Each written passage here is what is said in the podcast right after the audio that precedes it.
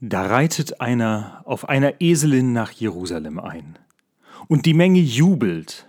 Sie breitet ihm einen Teppich aus Kleidern und den Zweigen von den Bäumen, die sie gerade abgerissen haben, aus.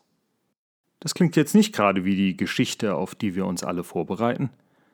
Ist denn heute schon Ostern? Der Einzug nach Jerusalem ist doch nicht Weihnachten. Unsere vorgegebenen Texte des Kirchenjahres wenden heute eine Technik an, die wir aus guten Filmerzählungen kennen.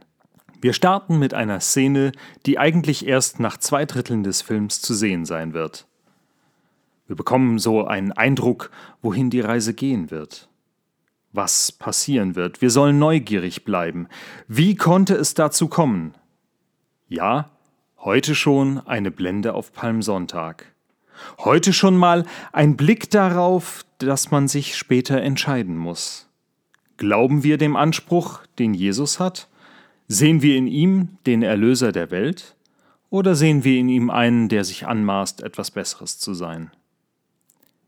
Doch wie in jedem guten Film blenden wir danach zurück auf den Anfang der Geschichte. Und der ist deutlich, bevor Jesus geboren wird. Der Prophet Sacharja ist gerade mit seiner Ankündigung des Gerichts über Israel fertig. Er hat ihnen deutlichst gesagt, dass ihre nächste Zukunft mal wieder düster aussieht und dass sie unter die Herrschaft der Nachbarvölker geraten werden. Doch dies ist nicht das Ende. Gott wird sich wieder nach Jerusalem begeben und den Berg Zion Freude schenken, Frieden schenken. Ich lese aus Sacharja Kapitel 9, die Verse 9 und 10. Du Tochter Zion, freue dich sehr, und du, Tochter Jerusalem, jauchze. Sieh, dein König kommt zu dir, ein Gerechter und ein Helfer, arm und reitet auf einem Esel, auf einem Füllen einer Eselin.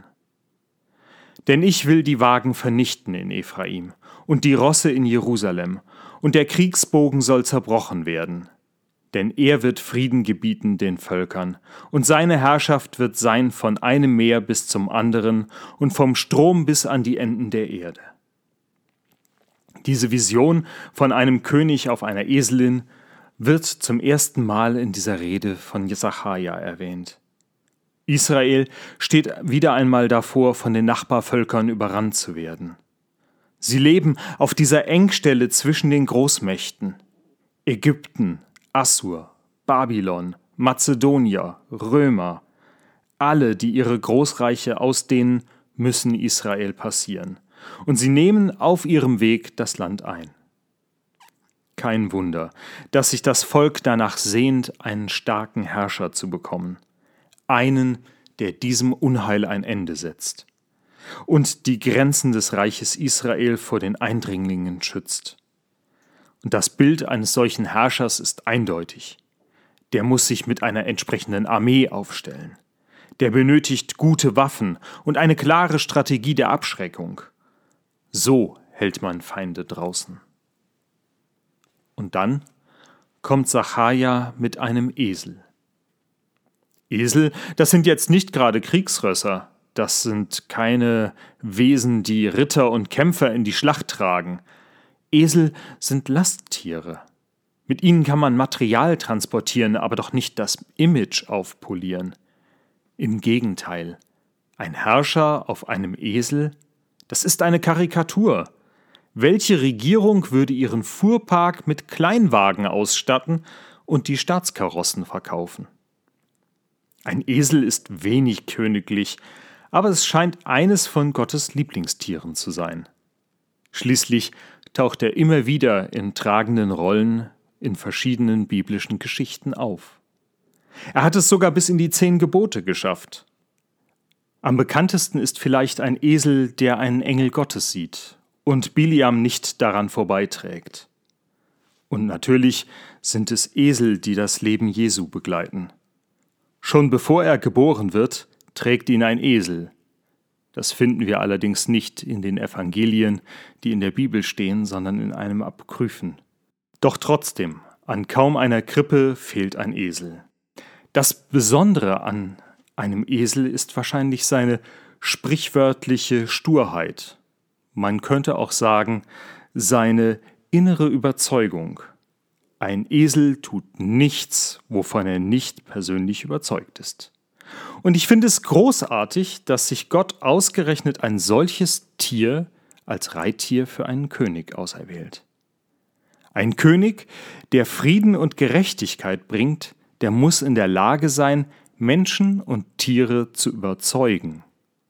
Und da sich ein Esel nicht unbedingt mit Gewalt überzeugen lässt, siehe die Geschichte mit Biliam, braucht ein solcher Herrscher gute Worte, überzeugende Argumente und ein Herz für diejenigen, die er leiten will. Statt mit Wagen und Kriegsrössern kommt dieser Herr mit Abrüstung. Keine Strategie der Abschreckung, eine Strategie der Versöhnung. Und dies ist kein leichter Weg zum Frieden. Schließlich sind sich alle in dieser Welt bewusst, ich kann nicht friedlich leben, wenn mein Gegenüber nicht mitmacht.